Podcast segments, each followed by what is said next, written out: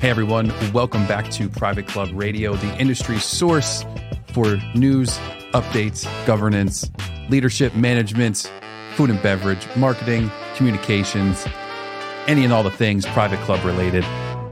And we mean country club, city club, golf club, yacht club, athletic club, all the clubs. I'm your host, Denny Corby. A few weeks ago, I was uh, fortunate, me, uh, my family, we went on a little trip, quick last minute trip to Puerto Rico, and I tried to plan and uh, interview some club professionals down in Puerto Rico. Uh, unfortunately, couldn't make it happen in person while I was there between uh, a couple little uh, plans we already had made and uh, an excursion or two. The timing just couldn't work out. But I almost had a chat in person um, with my friend Juan Carlo Vasquez. And he is director of operations at the Condado uh, Vanderbilt Hotel. And I want to connect with him because he started off in the uh, Metro D C area as a tennis pro and um, went from there into the club space, obviously, and then is the director of operations and worked his way up to there over uh, in Puerto Rico. And silly me, we made dinner reservations for S T K, not realizing that was the Vanderbilt, his property. So we actually could have done the interview in person, but we chatted after I got back and we did it virtually. At least we still got to connect, which was really good. But he and I had a nice conversation. Juan Carlo is a psychology graduate um, who has been in hospitality and the club world for most of his life. And even though he's not at a club currently, um, to me, it's still a higher end hospitality. It has club-like atmosphere. And just from somebody who spent years and time in the club world, and even though it's still a uh, hotel, there's still a lot of obvious um, similarities. And we can always learn from everybody. So everyone, let's welcome all the way from Puerto Rico, Juan Carlo Vasquez. No, I grew I grew up in Puerto Rico. So I was, Did you? Yes, okay. I was born in Baltimore, but I lived there. But I've I I'm from here, so I lived pretty much up here all my life. I went to school in D C at American University, but my plan was always to eventually come back. Gotcha. Once I got a project that was to my liking. Now, did you you you you? went for hospitality, right? Or, or no, no it was, I studied it was psychology. Psychology, that was it. Yep. Yeah.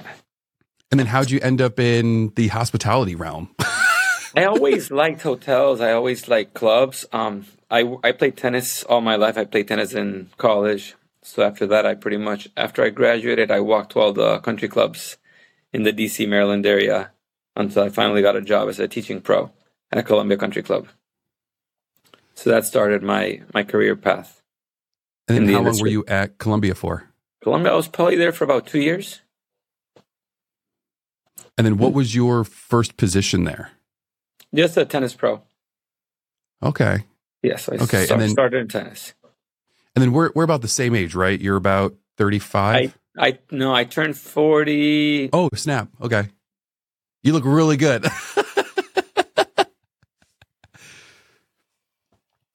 So, so what was it like going from, because you, you started off at the, uh, your uh, bigger position was at the Mandarin, right? So you did golf, uh, tennis and then. So I went from tennis and I went to the, to the Mandarin Oriental in D C, which is now the Salamander, actually it turned over this year. Oh, okay. So there I worked front desk and I also worked at the club lounge, but the club lounge is a little different than most others since we had a private membership as well. So it was a club within the hotel. Really? Yeah. What's what was that like? So people can join. We had a like, lot, so a lot of a lot of business people that joined. We probably had about thirty was our max membership, and we had.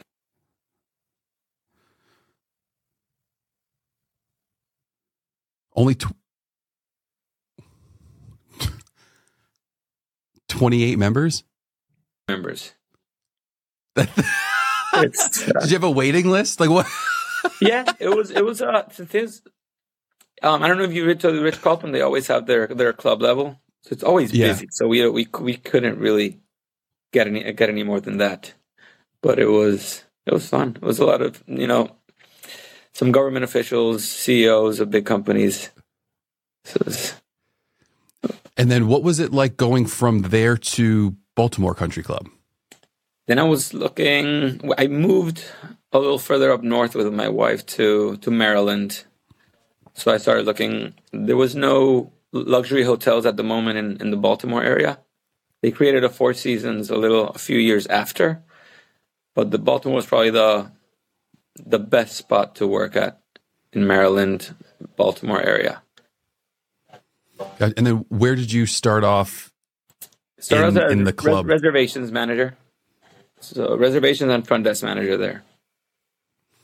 And then what was what was your final position when you when you left Baltimore? I was reservations and events manager there. Gotcha. So okay, so that's that's and you were there for about four years, if I remember correctly. I think about a little over four years. I loved it there. It was a blast. And then, how did this opportunity for the uh, for the Vanderbilt come up?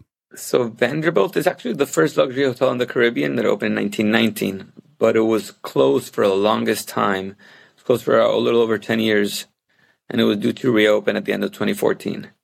So I always had sort of a, my eye set on this hotel. So once they renovated it and they were about to open, I came down here to apply for, to help open the hotel.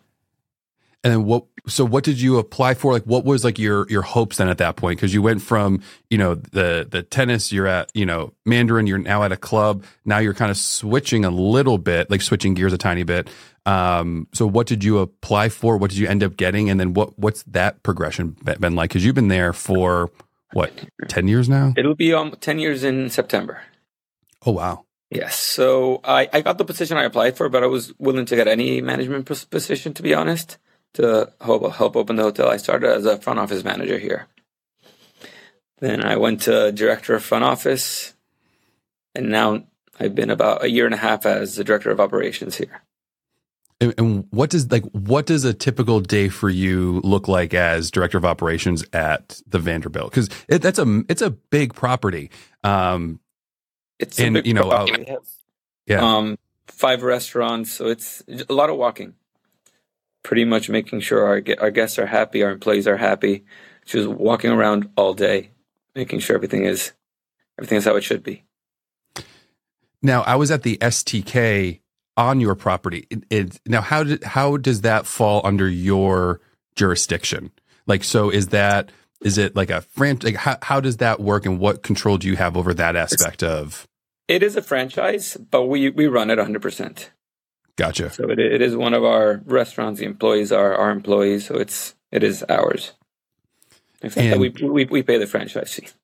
Gotcha, gotcha. No, I just wasn't sure if it was like an yeah. outside group or if you guys also ran it. Okay, so so that's also part of your I don't say yes. jur, jurisdiction, but that's your jam as well. Yeah, it is. Yes. Is that is that the like the uh, in terms of the other restaurants on property? How how does that rank? Is that like one of like your like Top, like how, how does that rank in terms of the, the other restaurants? Of course, that's probably at at night. That's definitely our busiest. We have our Ola Oceanfront Bistro is our all day restaurant. That's sort of breakfast, lunch, dinner, brunch, casual. We have tacos and tequila.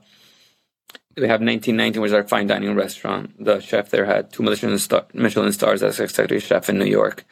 So that's probably the most high end, best restaurant in Puerto Rico.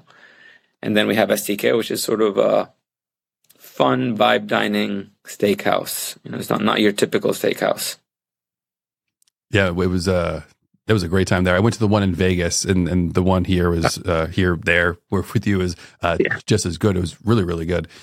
And you do you have any anything to do with the casino also, or is that a whole different set of operations? Because the, the the hotel has a casino, yeah. The hotel no. doesn't. The, it's the We're the Condado Collection as a whole, the, the company, which has three hotels. We have the Condado Ocean Club next door. It's an adults-only boutique hotel. And La Concha Resort, which has the casino, which is about to be an autograph collection this year. Oh, wow. It's just the same management company, same ownership, but not inside our property.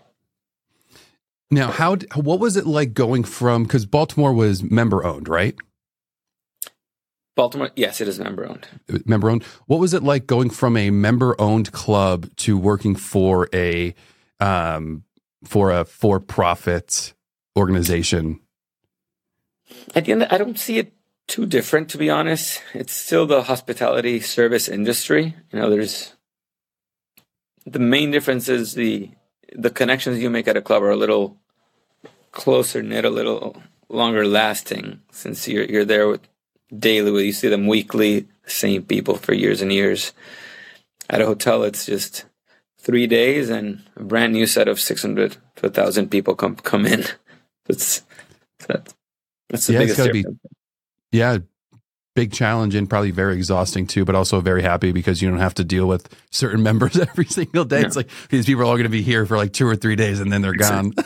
Exactly. And, and luckily with the member owned and for profit, luckily we have a great ownership group that reinvests a ton into the property. Gotcha. So it's, that's cool. There's a lot of hotels that you, you'll see that they need a lot of T L C. This is, we have an ownership group that likes to spend and maintain the property and upkeep it. Yeah. No, it was absolutely gorgeous. You know, when I, when we all walked in and, you know, it, it's from being in, in the club space and the hospitality world, you, you see and experience so much. And, um, no, the place was absolutely beautiful. Fan. It, it was very, very, very well maintained. All the staff was, all the staff was fantastic. Now, in terms of the organizational chart, is, is there, I don't know if this is getting too personal now, but like, is there room to grow within that organization? So like from where you're at, at that level, um, what else is like around, like is like a G M position next? Like what sort of level now, you know, cause it's Private Club Radio. So I'm just trying to bring it over to, to now, to now this, it's this space. Pretty, pretty similar to the organizational structure as a club. You know, the following position would be a, I guess, uh, assistant general manager. Here would be a hotel manager. And then after that would be G M. So there's, now there's two that, more positions is that, is, available. Now, is that the route that you're looking to go as well? Most definitely. Most definitely. And so, now, like, would would would the next level be at? Because like, you're you're one of like the top places on Puerto Rico. So what what's like the next step then? Is it like staying within that organization? Like, is it going back to a club? Where where do you think the progression is going to go? Or are you just kind of uh, taking a taking it each day no, by day?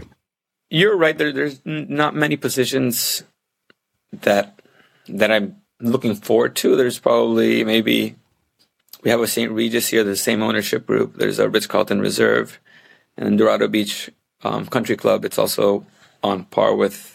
with us, but it's probably maybe, you know, three to four jobs that I would be interested in for as my next step. But I still consider the one in the Vanderbilt is it's a city hotel, lots of energy. F and B is great. So it's, to me, it's, we're, we're a notch above, but obviously there's, there's not much room to grow, but yeah. There's still some. I was I was over at the Saint Saint Regis for our, for our stay in Puerto Rico, and that was absolutely gorgeous and so funny. It's part of the same yeah the same group.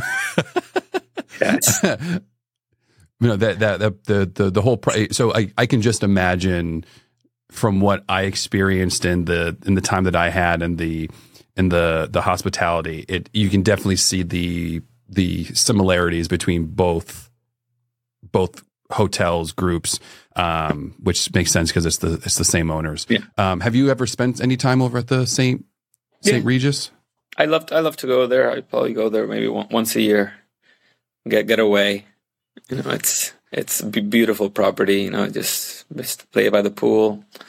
It's probably forty minutes from us. So it's a nice getaway without having to travel. Yeah.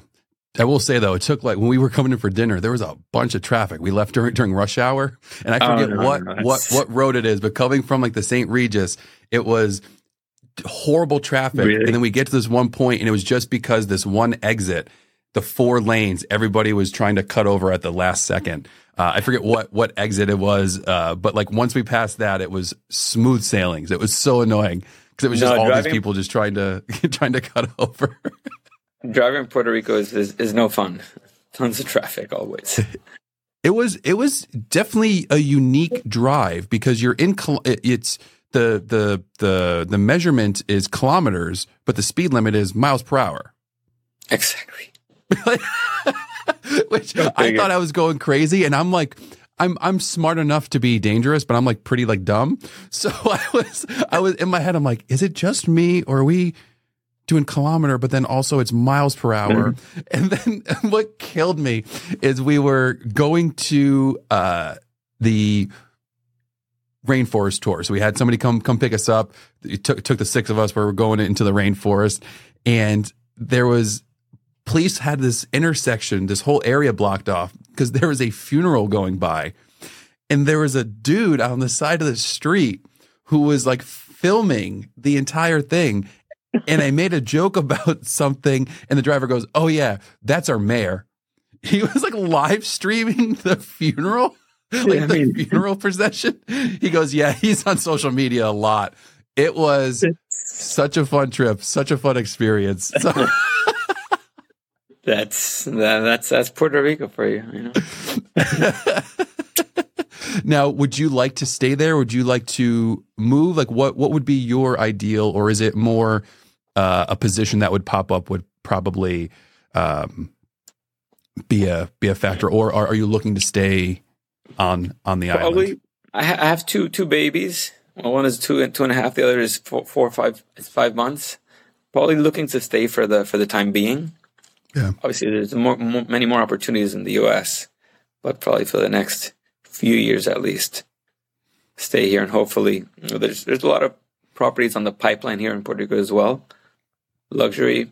So hopefully, we'll get a few more in.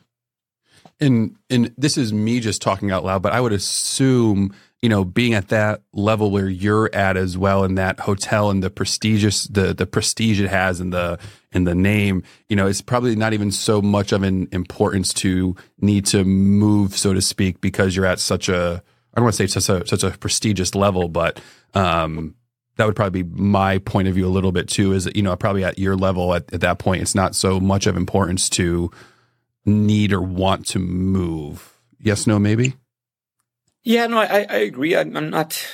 I, I love this property, and I'm not desperate for, right, for any other property. At the end of the day, there's there's very few properties that are as great as this one. At the end of the day, with with four yeah. restaurants that we have, the history that we have, the architecture. It's so I don't.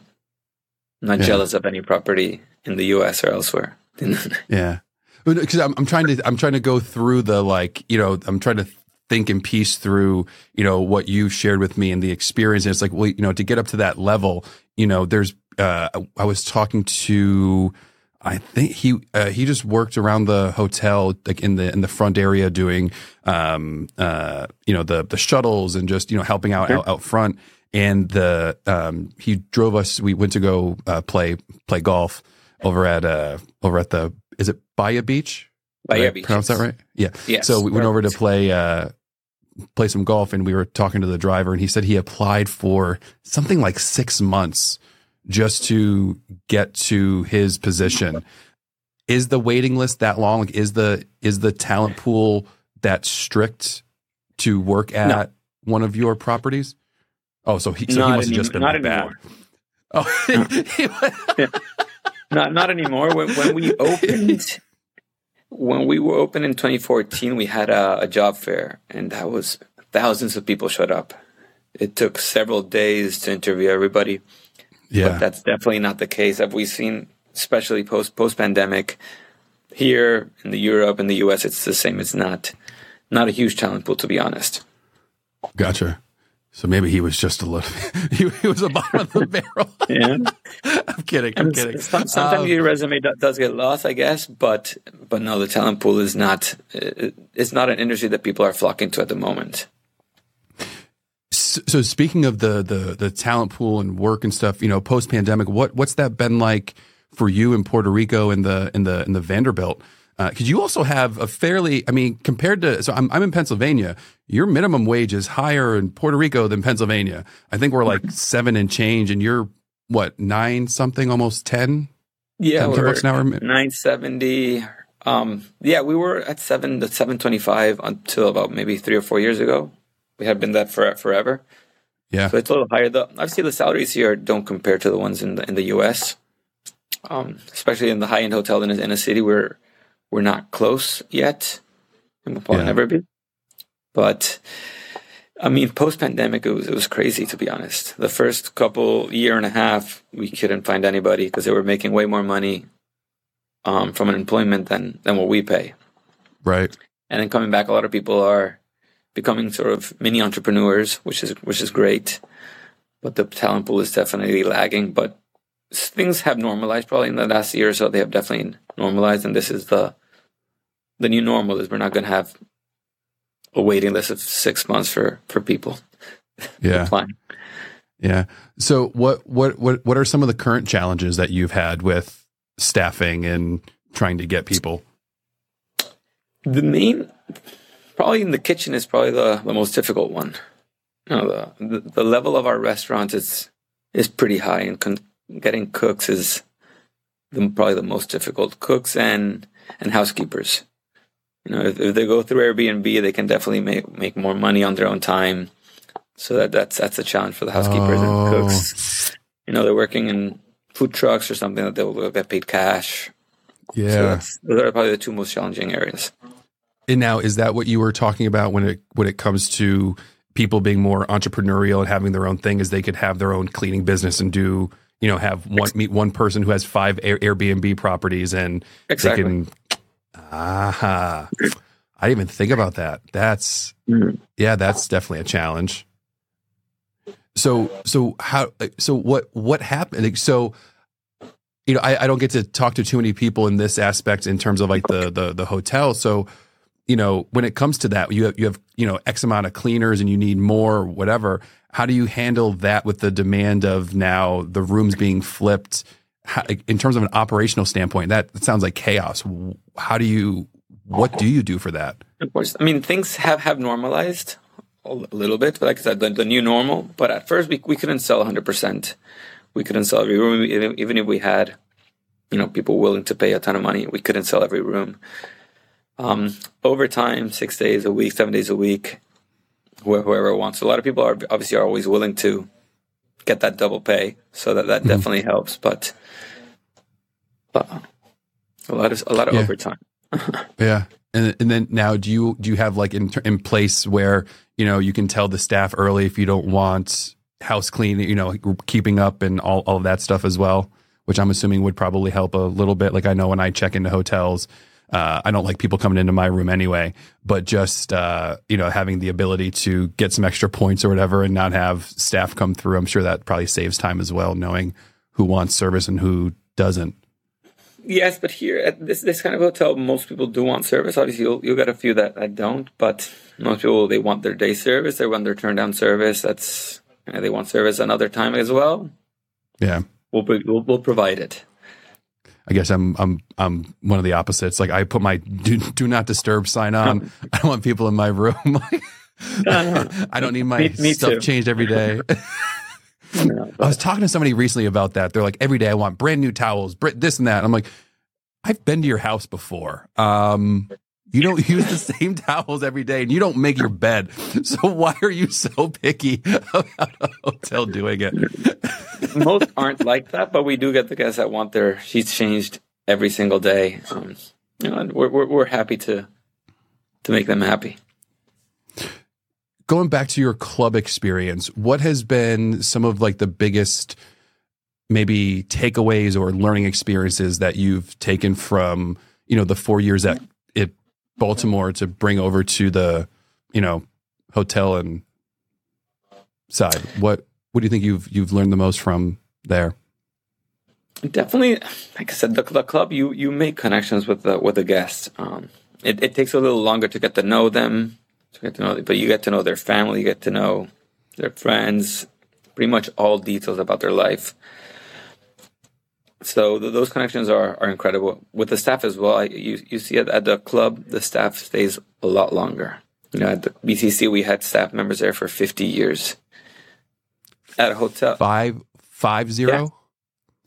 Yeah. One of our one of our receptionists, I think she just maybe forty. She's been there for about forty year, years now. It's people in the kitchen for fifty years.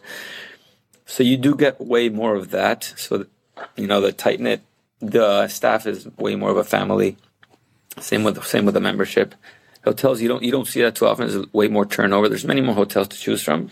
So a lot of people jump from one hotel to, to another. So that's part of it. So you get to know more people, but that bond from a country club is it's it's incredible.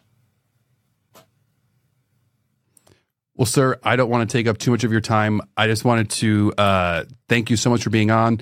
Uh, thanks for um, coming on. I, I wish we could have done it in person, but schedules didn't uh, yes. fully fully align down there. It was a last minute trip as well. But uh, thank you for sending some insight. I really appreciate it. And um, anything else you want to add to uh, to, our, to our little conversation?